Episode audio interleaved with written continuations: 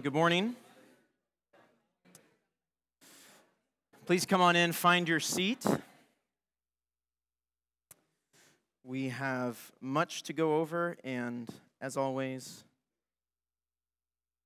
we do not have much time. Or it always seems that way. Good to be back with you all. I trust uh, Romans' time with you in the wisdom literature was profitable, Lord willing, encouraging. Seeing there's a lot there in the, especially in the Psalms, speaking directly of the Messiah. This week, uh, this final week, again, this was a quick five weeks looking at the Messiah in the Old Testament. I want to look at two probably relatively unknown slash obscure passages in Zechariah. Zechariah is a complicated, complex book, and so I want to look at a couple of those. So if you want to turn there, you can turn to Zechariah 3. That's where we're going to be first. Zechariah chapter 3. Before we do that, let me begin with a word of prayer.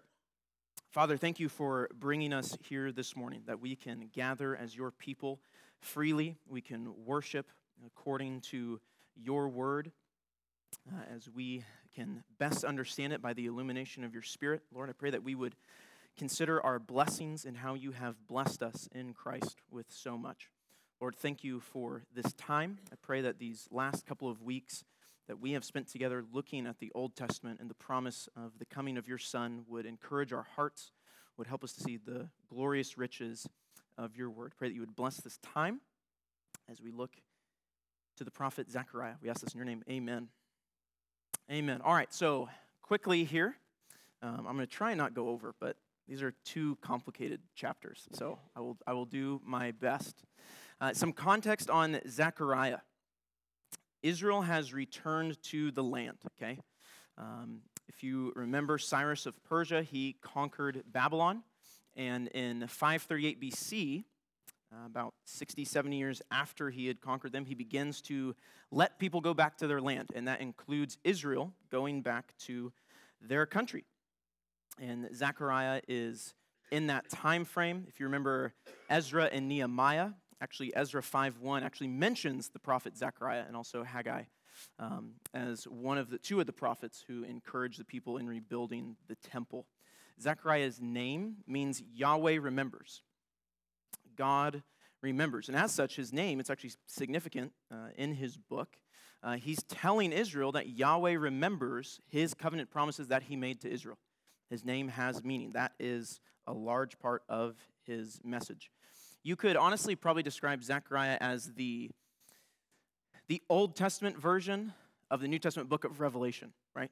You guys know Revelation? It's like, you know, dragons and women and all kinds of crazy things. There's no dragons and women in uh, Zechariah, but there's some complicated things going on there, okay? And so oftentimes, Zechariah, we, we read it and we go, okay, I don't know what that means. I'll just keep reading. Uh, and so that's one of the reasons why I wanted to spend a couple just this last Sunday looking at two chapters there. Uh, the first six chapters of Zechariah are based on a series of visions. So, many of you guys are just looking at the chapter headings. You'll see a vision of a horseman, um, you know, a vision of a man with a measuring line, vision of a golden lampstand. You have all these visions. Um, then you have chapter 7 and 8. They deal with Zechariah calling Israel to repentance. And then Zechariah chapter 9 to the end of the book really deals with uh, God's plan for you could just say pretty much the rest of history, okay? Going from Zechariah's day all the way till the end of days, um, coming to the, the age to come. So, Zechariah, suffice to say, is a very important book, okay? All of Scripture is important, but Zechariah especially so. Uh, has a couple passages you probably remember. These probably sound familiar to you. To you. you remember Zechariah 9 9?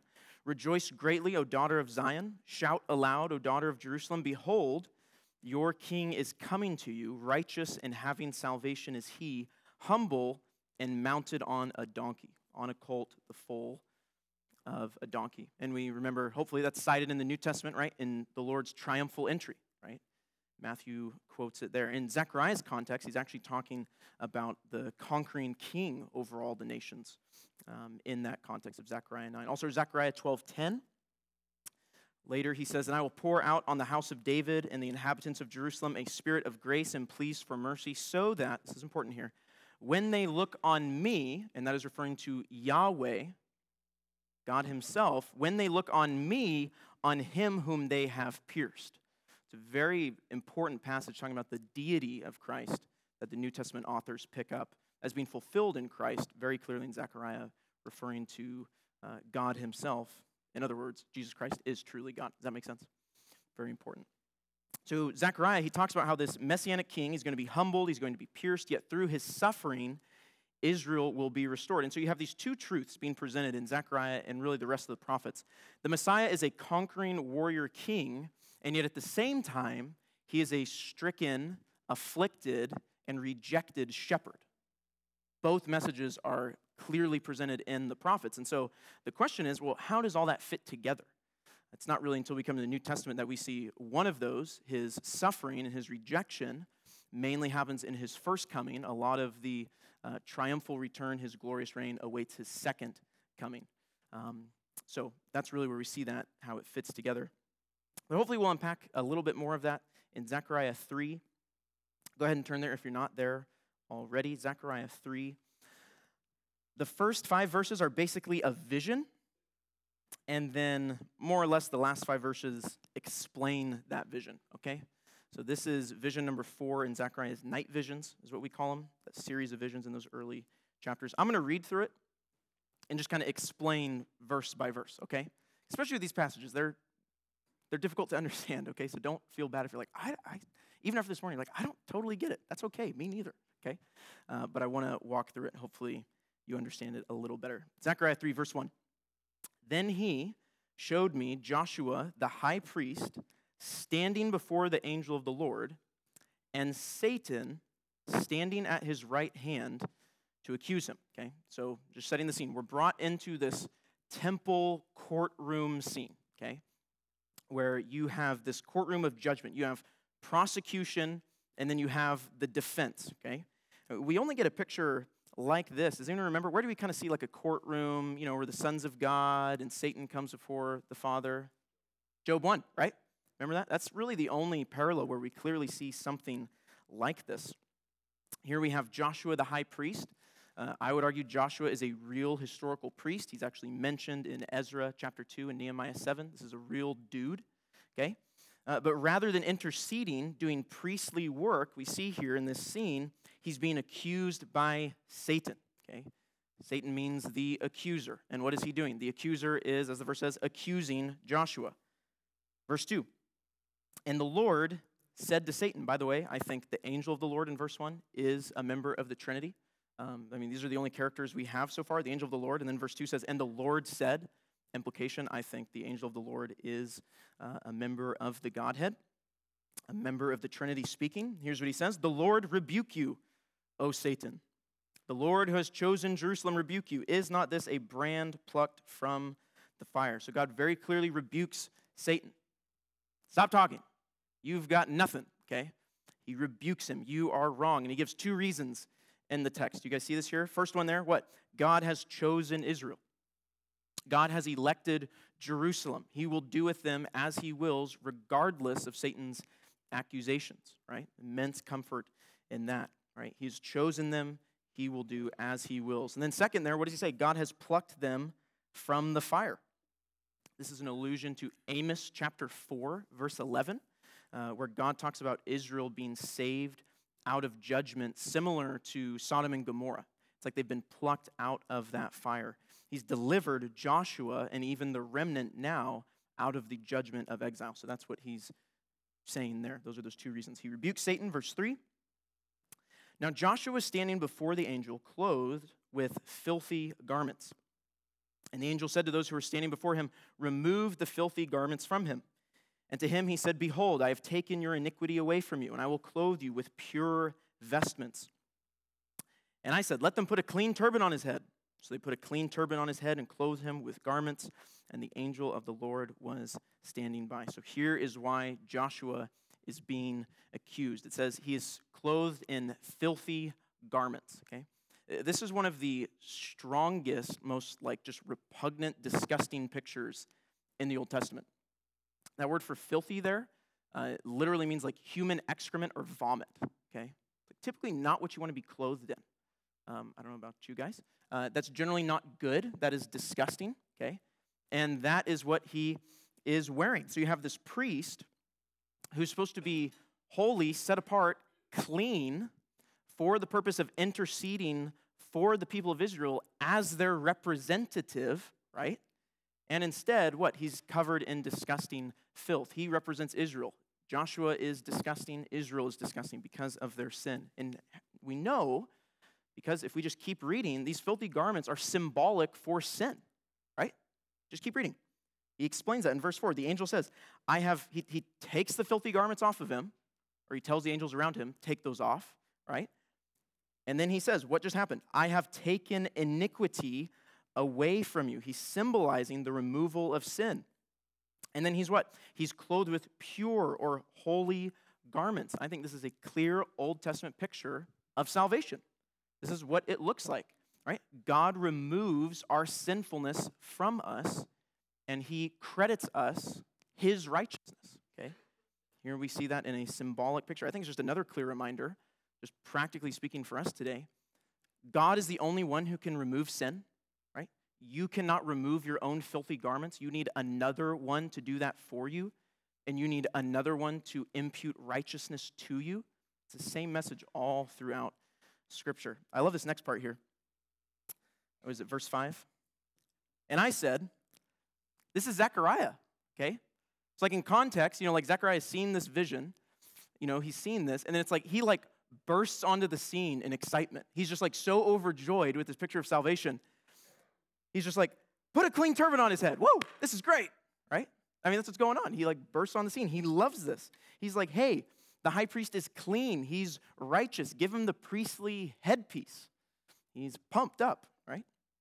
And verse 9 will make this more clear, but as I mentioned, the priest represents the nation, not just himself. This is a picture of forgiveness uh, and righteousness for God's people as a whole. Okay, so that's the first half of chapter 3, where kind of this vision is described. Now, the implications of it are going to be fleshed out. Verse 6 And the angel of the Lord solemnly assured Joshua, Thus says the Lord of hosts, If you will walk in my ways and keep my charge, then you shall rule my house and have charge of my courts, and I will give you the right of access among those who are standing here. So he calls him to be a faithful priest. He says, Walk in my ways and keep my charge. Um, very same language he said to Solomon um, earlier, earlier in the Old Testament, I think First Kings.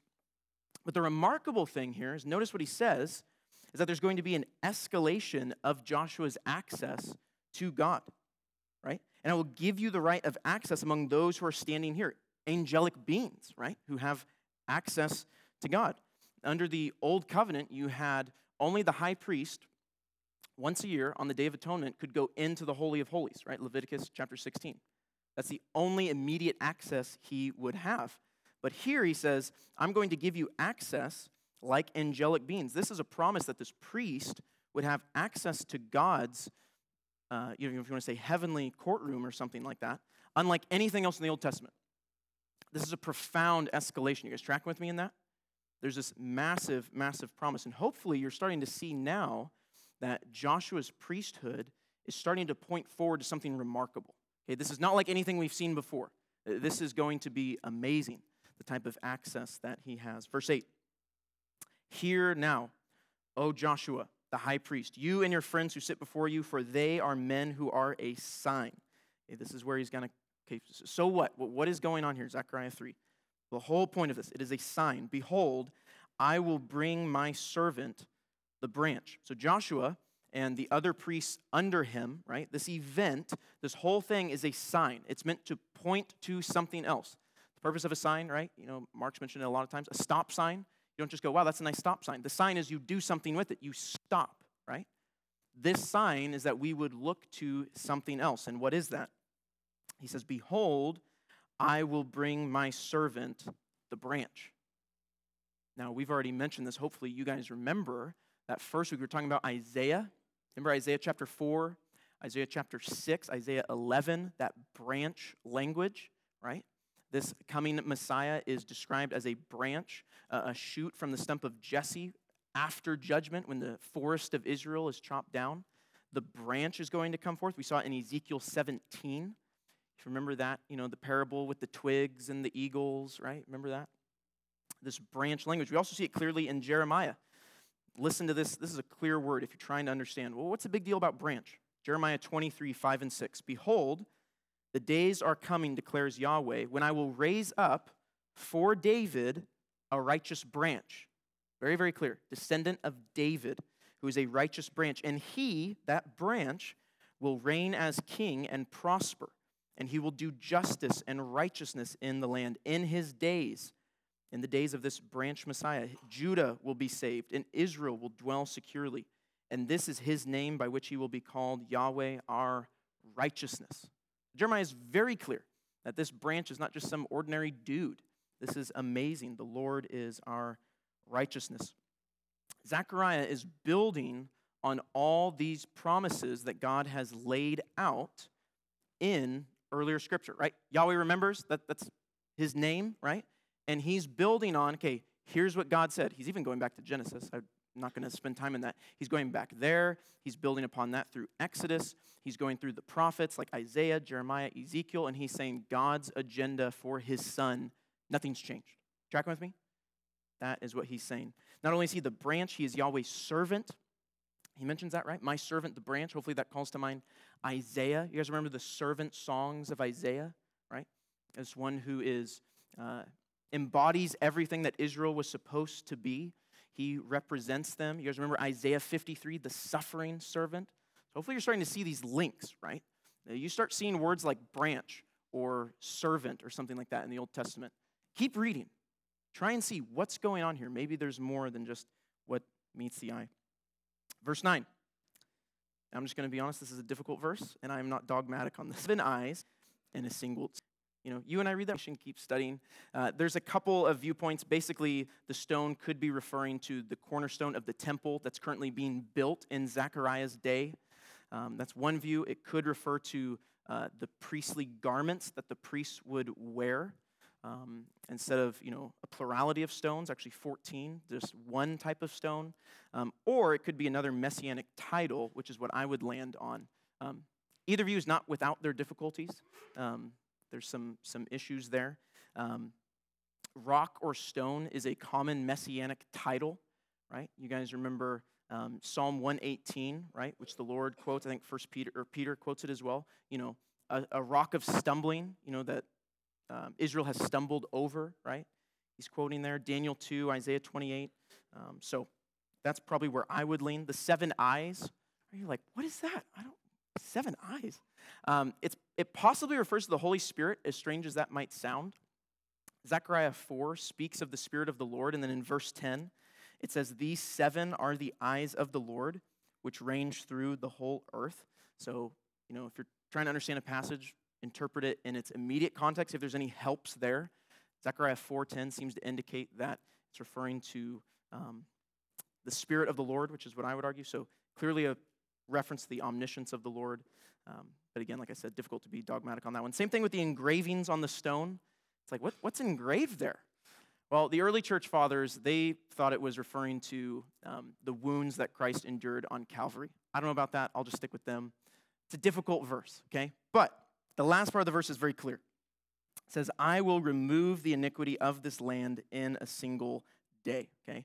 This great high priest that Joshua and his priests are a symbol of will bring about the forgiveness of sins for the people of Israel in a remarkably short period of time. In a single day, their sins will be atoned for. Verse 10, final verse here.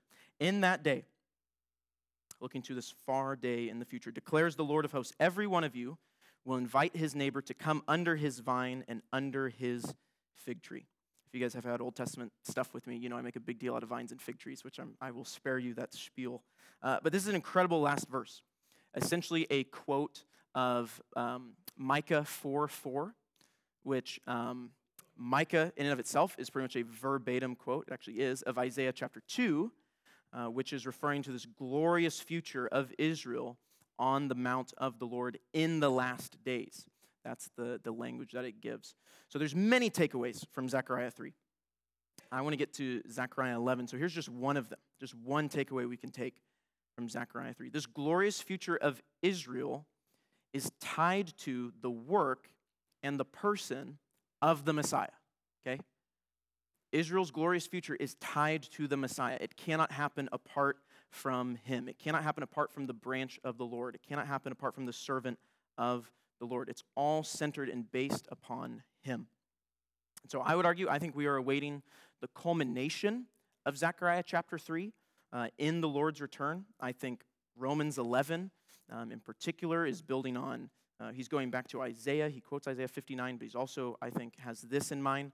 Romans 11, 26 says, And in this way all Israel will be saved, as it is written, the deliverer will come from Zion. He will banish ungodliness from Jacob, and this will be my covenant with them when I take away their sins. So, Paul, I would argue, is looking forward to a coming day for Israel when God will save them in mass and they will be brought back to faithfulness to the covenant. Okay, so there's a lot there in Zechariah 3. You understand a little bit like, okay, you know, it's like Joshua, the high priest, and kind of interesting what's going on here, but I get what's going on. Yes? Hopefully, some nods? Okay. Zechariah 11. Zechariah 11. If you've got more questions, I'm more than happy to talk to you guys afterwards. Doesn't mean I have an answer. Zechariah chapter 11 there's a lot of shepherds in this chapter. It's kind of like duck, duck, goose, but like bad shepherd, bad shepherd, good shepherd. Okay? Um, that's basically what's going on here. Or fake shepherd, fake shepherd, true shepherd, however you want to talk about it. Okay? Lots of shepherds.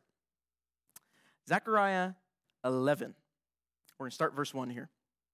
Open your doors, O Lebanon, that the fire may devour your cedars. Wail, O cypress, for the cedar has fallen, for the glorious trees are ruined. Wail, oaks of Bashan, for the thick forest has been felled. The sound of the wail of the shepherds, for their glory is ruined. The sound of the roar of the lions, for the thicket of the Jordan is ruined. This is a brief transition poem, you could say, between chapter 10 and chapter 11. Okay? And the main point is pretty clear. Like, this is destruction. This is not good. Like, he's calling for wail, weeping. Trees are just getting destroyed. Okay? Like, this is not a daisies and just wonderful time picture. You guys struggling? Like, this is bad, okay? Destruction is coming. The glory of Israel is going to be destroyed. Now, understand this contextually. What has just happened? They've been brought back to Israel. The exile, you could say, has ended, has it not, right? They're back in the land. This is 520 BC. They're rebuilding the temple, okay? So they're thinking, wow, you know, like, hey, all the glorious promises, you know, Maybe the branch is coming. Maybe the temple is going to be rebuilt. This is going maybe these are the good old glory days of Israel times 10. Okay? And then you read a poem like this and you're like, "Oh. That's not good." What is Zechariah saying here? I would say he is saying that Israel is going to go even deeper into exile. That there is another exile to come. Ezra and Nehemiah, they show that even though Israel has returned to the land and they're rebuilding the temple, exile is not over because we can't have just a physical restoration to the land. We also need to have a spiritual restoration to the Lord. Okay? Exile is not over until both of those things happen. You tracking with me on this? We need both. So remember, Israel's returned to the land, they're rebuilding the temple. Zechariah is saying another exile is coming. This is not going to be good. Okay? Verse 4. Thus said the Lord my God Become shepherd of the flock doomed to slaughter. Okay?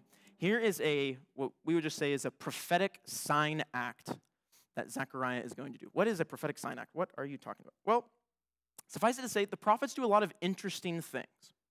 Okay? Like Isaiah, you know, he walks around naked and barefoot for three years.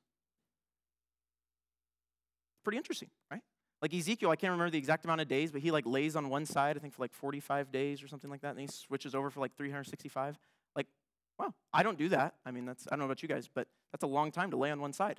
Okay? The prophets do interesting things, okay? The point is not that you go, wow, that's very interesting. Is you go, oh, that means something. That's a sign for something. In Isaiah's case, um, that exile is going to come actually for pagan nations. He's talking about the Egyptians and the Cushites. Um, just like he, you know, has walked around naked and barefoot for all these years, so these people are going to be led into captivity uh, in the same way, okay? So this is a prophetic sign act. This is a little different. God calls Zechariah to take on the role of shepherd, okay? To be the shepherd of Israel.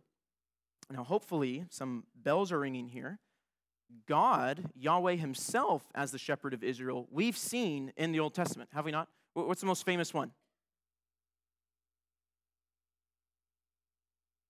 Yes, yes, thank you. Psalm 23. The Lord is my shepherd. God is our shepherd, right? Ezekiel 34 and 37, we didn't look at these, um, are also very, very important.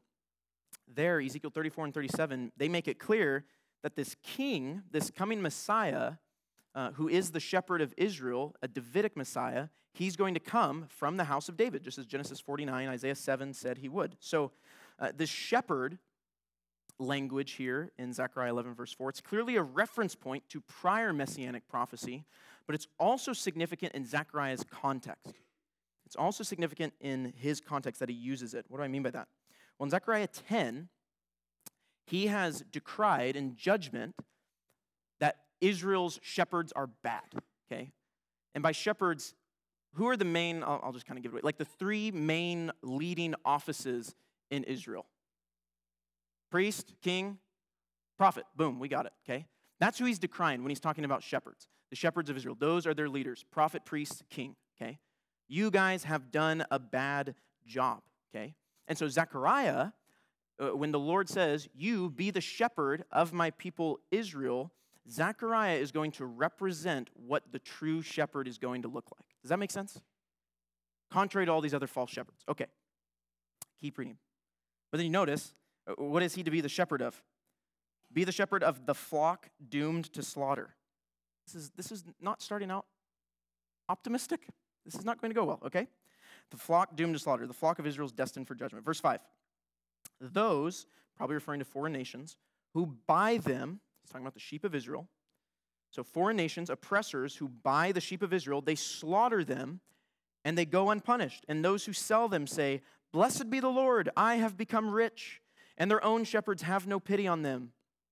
For I will no longer have pity on the inhabitants of this land, declares the Lord. Behold, I will cause each of them to fall into the hand of his neighbor and each into the hand of his king, and they shall crush the land, and I will deliver none from their hand. So, what is he saying here? Israel is being taken advantage of, even by its own leaders, its own shepherds. That's what he says. Their own shepherds. Think, again, like I said, those prophets, those priests and kings, they are sinful, they are wicked. They're even saying, What? God, thank you for making us rich. You know, and they're, I mean, this is horrible oppression to God's people. And they are thanking the Lord for it. Israel's been betrayed by their own leaders. And as such, what does it say? God will no longer have pity on the inhabitants of this land. The flock of Israel is headed for slaughter. Okay? Now, this is jarring, or it should be, for a number of reasons textually. Number one, the shepherds should not be doing that, right? Like they're supposed to be caring for, tending the flock of God, leading by example, loving them, okay? So this is horrible what they're doing. But number two, what happened to Zechariah as shepherd? Right? Remember verse 4? He says, like, hey, you be my shepherd. And then in verse 5 and 6, it's like the shepherd is already off the scene and we've got all these wicked shepherds. What is Zechariah doing here? Well, I would argue already the text is indicating that this good shepherd that Zechariah is supposed to represent has been rejected by Israel. We do not want this shepherd. We want someone else. And by that rejection, the shepherd will end up bringing that nation into judgment, Israel, by the hands of its own evil shepherds. Does that make sense? Good shepherd, been rejected by the people, and therefore that nation is going to come into judgment. Okay. Verse 7. So, I became the shepherd of the flock, doomed to be slaughtered by the sheep traders. And I took two staffs. One I named Favor, the other I named Union. And I tended the sheep. In one month, I destroyed the three shepherds, but I became impatient with them, and they also detested me. Okay, what is going on here? Okay, first, this is an allusion to Ezekiel 37. Ezekiel 37. In Ezekiel 37, starting in verse 15, Ezekiel, he does another sign act, okay? And what he does, he joins two sticks together. You're like, okay, what's he gonna do? Like hit someone with it? No, he joins two sticks, and they're to represent Israel and Judah, okay? Remember, the kingdoms were divided. You remember that? After Solomon, things don't go well. They're divided for a long period of time. Well, Ezekiel is saying there's going to come a day when the tribes are going to be reunited. We're going to have this glorious restoration of Israel. And so he joins those two st- sticks together. And the Lord clearly explains this is what that means. He's going to rejoin Israel, okay? That is what Zechariah is alluding to here with these two sticks, okay? Then Zechariah says he shepherds the sheep like God says he will do personally in Ezekiel 34. So he works as the shepherd. He represents this messianic figure. He's going to restore Israel. He's going to shepherd their sheep. But that's not what happens here. In fact, it gets kind of confusing if it wasn't already. What does he say? In one month, I destroyed the three shepherds. What do you guys think that means? Three shepherds. What do we talk about? The leaders of Israel. What were they? Prophet, priest, king? Yes, okay. I think that is what he is alluding to here. The three shepherds refers to Israel's leadership the prophet, the priest, and the king. He's already mentioned and alluded to those offices in his book. The rest of the prophets do that as well. And then he goes on to say, in one month, right, they're going to be destroyed. The one month is interesting. Why one month? Well, if contextually, Jeremiah 52, I don't expect you guys to memorize this. I had to look. A lot of this, by the way, I don't just know this stuff. I don't want you guys get the wrong impression. Like, I have to do a lot of work in this. And It's like, wow, it's amazing. It's like, thank you. But this is work for me, okay? Like, I have to cross reference a lot of these things, okay? In Jeremiah 52, which is when Nebuchadnezzar finally brings down Jerusalem, it says it happens in a one month period, okay? So, you know, he's besieging them, you know, and this takes a lot of time. But then when the breakthrough's made in the wall, and it's like, okay, now we're doomed, like, you know, when you're holding out, you know, it's kind of like, I have to make a Lord of the Rings reference. You know, Helm's Deep, right? You know, and they're getting attacked. Hey, the walls are secure, man. The walls are secure. We're holding our own. We're doing okay. But then when they blow up the wall, it's like, we're toast. We're done. Okay? There's like no hope, except for Gandalf. Spoiler alert. Anyways, uh, it's like that, okay?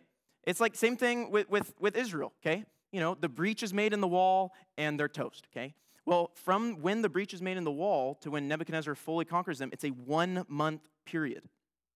It's very clear in the text. So I think Zechariah is alluding to that. And he's saying, just like Israel was brought down in a quick one month period, Israel's going to be brought down again in a very quick time frame. Does that make sense? I think that's the allusion there to one month. In other words, a total collapse of Jerusalem and its government all its offices, prophet, priest, and king, are going to come down. It's going to happen again. Why? It says the shepherd became impatient with them, the leader of, leaders of Israel, and they detested or hated him. They rejected him. They hate this coming shepherd. Verse 9. So I said, Zechariah, who's embodying this true shepherd, he says, I will not be your shepherd. What is to die, let it die. What is to be destroyed, let it be destroyed, and let those who are left devour the flesh of one another. And I took my staff favor and I broke it, annulling the covenant that I had made with all the peoples. So it was annulled on that day, and the sheep traders who were watching me knew that it was the word of the Lord. So eventually the shepherd says, Fine, I am not going to shepherd you anymore. You have rejected me, I will reject you. He leaves the flock that is to be slaughtered to their doom. They devour one another. And so, when the leaders of the nation reject the messianic shepherd, judgment and destruction will come upon Israel's leaders and people. Verse 10 talks about this covenant with all the peoples that is annulled or broken on that day. I think this is referring back to Exodus 19, where in the, uh, the Mosaic covenant, uh, God says to them, If you obey my voice and keep my covenant, you will be my treasured possession among all the peoples. And so, in other words, they have not kept the covenant because of their sinfulness, Israel's specific treasured possession status, their security that they have because of that is going to be lost. Okay? You're going to be my treasured possession if you're faithful. If you're not, you're actually going to lose that status of being protected. In other words, they were unfaithful. What's coming? Judgment. Okay? That is what is going on there. Verse 12. Then I said to them, If it seems good to you, give me my wages. Now, just Hope, if you guys have been lost, I'm sorry, but focus in here, okay? Track with me. Verse 12. Then I said to them, If it seems good to you, give me my wages, but if not, keep them. And they weighed out as my wages 30 pieces of silver. Then the Lord said to me, Throw it to the potter. the lordly price at which I was priced by them. So I took the 30 pieces of silver and threw them into the house of the Lord to the potter. Okay, just an aside point here. See how potter is mentioned there twice? And then see how, like, the second time, it's like kind of like even added on. Like, it's like, I threw the piece of silver into the house of the Lord to the potter. And it just kind of seems like, okay, why'd you have to say that? Good question. Just tuck that away, okay? Potter, I need to remember this for like five minutes, okay? Remember that. Verse 14 Then I broke my second staff, union, annulling the brotherhood between Judah and Israel, okay? Besides Zechariah 11 being a complicated passage, here's why I wanted to, to look at it. Does this sound familiar to anyone? What does it sound like? Judas, yes. And what? Potter's field, yep. 30 pieces of silver, that's what he's paid, right? So you're reading this and you're going, wait a minute, this kind of sounds familiar, okay? That's a connection you actually want to make because Matthew quotes this passage, okay? So just, that's why we're looking at that, okay? The betrayal of Jesus uh, by Judas in the Gospels, he's making that connection. The shepherd, who Zechariah is, he's giving 30 pieces of silver, which, by the way, I don't know if you guys are trading in gold and silver these days. Maybe that sounds like a lot. You're like, oh, 30 pieces of silver. Uh, that is not. That is actually an insultingly low price. Uh, in Exodus 21 and 27, I believe, yeah, uh, the price of a slave in debt was 30 pieces of silver. So it's like the price of a slave person, okay? And so you're like, okay, slave person, glorious shepherd king of Israel we've never seen before. Like, big difference between the two, right? This is an insultingly low price. This is a demeaning price for who the shepherd is. And notice, where does Zechariah throw the 30 pieces of silver? What does it say? In the house of the Lord, okay? Now remember, contextually, what is going on in Zechariah's day? What is being rebuilt? The temple, okay? The temple has been rebuilt. And Zechariah, as the shepherd who's been rejected, takes this payment and throws it in the temple what's going on here is Zechariah is rejecting the work of what Israel's doing, okay? The temple that you are building is being rejected by the Lord. This temple being built in 520 is not the glorious temple that's promised by the prophets. And rather than this, in Zechariah's day being the return of Israel, this glorious future, that's not happening. What's going to happen? They're going to go even further and further into exile. Do you see what's going on there? Okay. He breaks the staff signifying the union between Israel and Judah. It is no more. Well, this is crucial because Ezekiel 37 says those need to be brought together for exile to end. This is not good. Exile is going to continue. The promises of God to Israel are not going to be in, fulfilled in Zechariah's day, but are still to come in the future. And in fact, verse 15, I'm not going to read it, it gets worse. They're like, it can't get worse. Oh, it can. Verse 15 to the end of the chapter deals with this anti shepherd, okay? you're like, whoa, anti shepherd kind of sounds like antichrist. Yes, start seeing those things. This is demonic, this is evil, right? You see that verse 15, take once more the equipment of a foolish shepherd, right? This shepherd represents everything that the true shepherd is not, okay? He is the opposite of him. This is not good. So, what's around the corner for Israel? Exile. And it's going to get worse. There's going to be this immense time of tribulation when the false shepherd arises, okay? So, to put a pin in Zechariah 11, I need to land the plane. I've got a couple more things to say. Okay? He has said a lot. But one clear emphasis he's built on is that it is necessary for the Messiah to be rejected by his people. And that as the rejected Messiah, he will then, as Isaiah 53 and Daniel 9 make clear, he will then atone for the sins of his people as the rejected Messiah. It is a remarkable passage here in Zechariah 11. A lot going on here. I want to end Turn to Matthew 27. One last thing here. Turn to Matthew 27. I just want to think through how the New Testament cites and uses this passage, okay? But it's not only Matthew. Think of John 10. This is very clear. What did you say? What did you say? I am the good shepherd. Think Zechariah 11, right? Obviously, you know, Psalm 23 and uh, you know those other passages. But think of Zach, excuse me, think of Zechariah 11, right? He ministers and he cares for. What does he say? He goes out to tend to the quote lost sheep of Israel. Okay. And also, is he not rejected by the leaders of Israel in his day, right?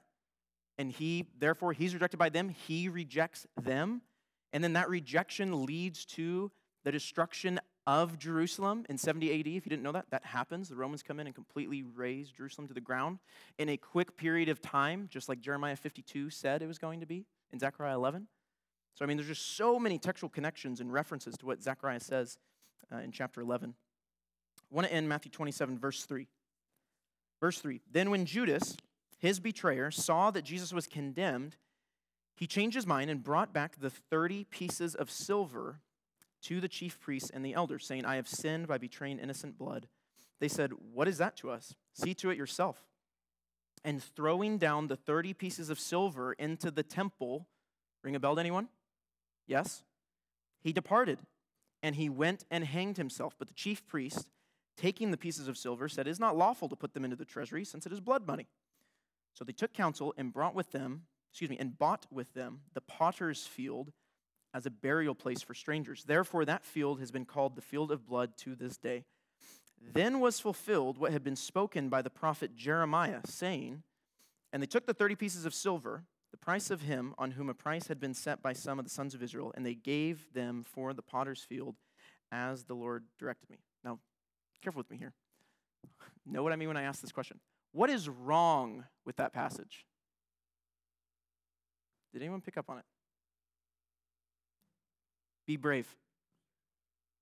Zechariah is the prophecy, but then he says, then what was fulfilled by who? Jeremiah. Okay, now you're going, wait a minute.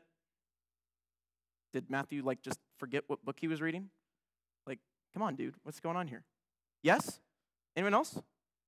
Okay, hopefully you're seeing that, right? He says, this was fulfilled, this fulfilled what Jeremiah said, and then he quotes Zechariah. Did Matthew forget? No. That's the case I'm going to make. He actually knew what he was doing. And this is why, remember, I was like, hey, remember the potter? Anyone remember the potter? Good, yes, okay. It's kind of like tacked on there. Like, like, why is he like adding on the potter here? Okay. Great question. I'm so glad you asked that question. Okay. The exact Hebrew form of the potter, okay? Um, the potter, Hayatzer, it only appears eight times in the Hebrew Old Testament, okay? Eight times. It's not that many times, okay? Twice in Zechariah 11, okay? The other six times in just one little section of scripture, Jeremiah 18 and 19, okay? You're like, okay, he quoted Jeremiah. Maybe there's a connection there, okay? Keep following that through. Jeremiah 18 and 19. In Jeremiah 18 and 19, Jeremiah, like Zechariah, he does a prophetic sign act, okay? He's going to do something and it stands for something else. Zach, uh, excuse me, Jeremiah, he goes to the potter's house, okay? He goes to the potter's house. The potter in Jeremiah 18 and 19 represents God, okay? And that he can do whatever he wants with the clay of people, okay? He is the potter, we are the clay. He can do anything he chooses. He is sovereign over the clay of people. Then the potter in Jeremiah 19 actually smashes a clay pot, which, like, just put two and two together. Is that good or bad? That's judgment, right? Like, this is symbolizing the Lord's judgment, okay? He smashes this clay pot. Judgment is coming for you, O Israel, because of your sin. So the potter then is an emblem or a symbol of judgment and exile. Zechariah 11, he picks up on that. He's trying to make the same point that judgment is coming. Your rejection of the true shepherd is going to lead to more judgment and more exile. So, no, I would say Matthew did not quote the wrong book. He actually wanted us to read Jeremiah and Zechariah together. He was doing that, I would argue. He read and he knew Jeremiah and Zechariah, and under the inspiration of the Holy Spirit, he guided him to lay down in Scripture that link, and he wants us to see that same link between Jeremiah, Zechariah, and Matthew. Israel rejected Jesus Christ, and because, uh, or because they wanted a Messiah who would lead them out of exile. Now, the irony is clear. They rejected him because they wanted someone to bring them out of exile. Their rejection of them of him is going to lead to what? Exile, right? So beginning, and it begins obviously with the Romans in uh, 70 AD when they destroy Jerusalem, and I would argue continuing to this very present day that Israel is actually still in exile. Yes, a lot of them have returned to the land physically, but spiritually, they have not returned to the Lord. The tribes have not been reunited. They don't have the glorious future as promised by the prophets, but that will change one day when, as Zechariah 12 says, when they look on him whom they have pierced. So, I'm already like five minutes over. My goal with stuff like this, you know, besides being handed like five weeks and I got to figure out something to do, um, is hopefully you see Old Testament prophecy is remarkable. Okay, I, w- I want everyone to see. I love the Old Testament, and it's the more and more I study, especially like passages like this, you see how amazing it is. I think sometimes we can, me personally, I know it's hard work, and so therefore I'd rather not do the hard work of studying. Uh, but continue to do that. There are riches in the Old Testament that are there if you do the hard work of examining the scriptures. You know, be Bereans, examine the scriptures to see if it is so. So, yes,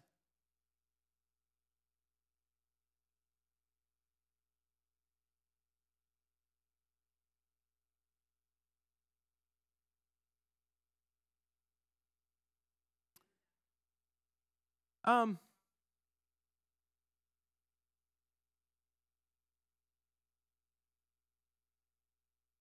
yeah, it's a good question. Uh, the text doesn't indicate, you know, you know, going back to Exodus 21 or 27. But I would just say this, you know, the chief priests and the scribes were far better Old Testament scholars than I am or ever will be. Uh, and so I would think they very much knew what they were doing. Uh, yeah, that it's an insultingly low price. Does that help? Yeah.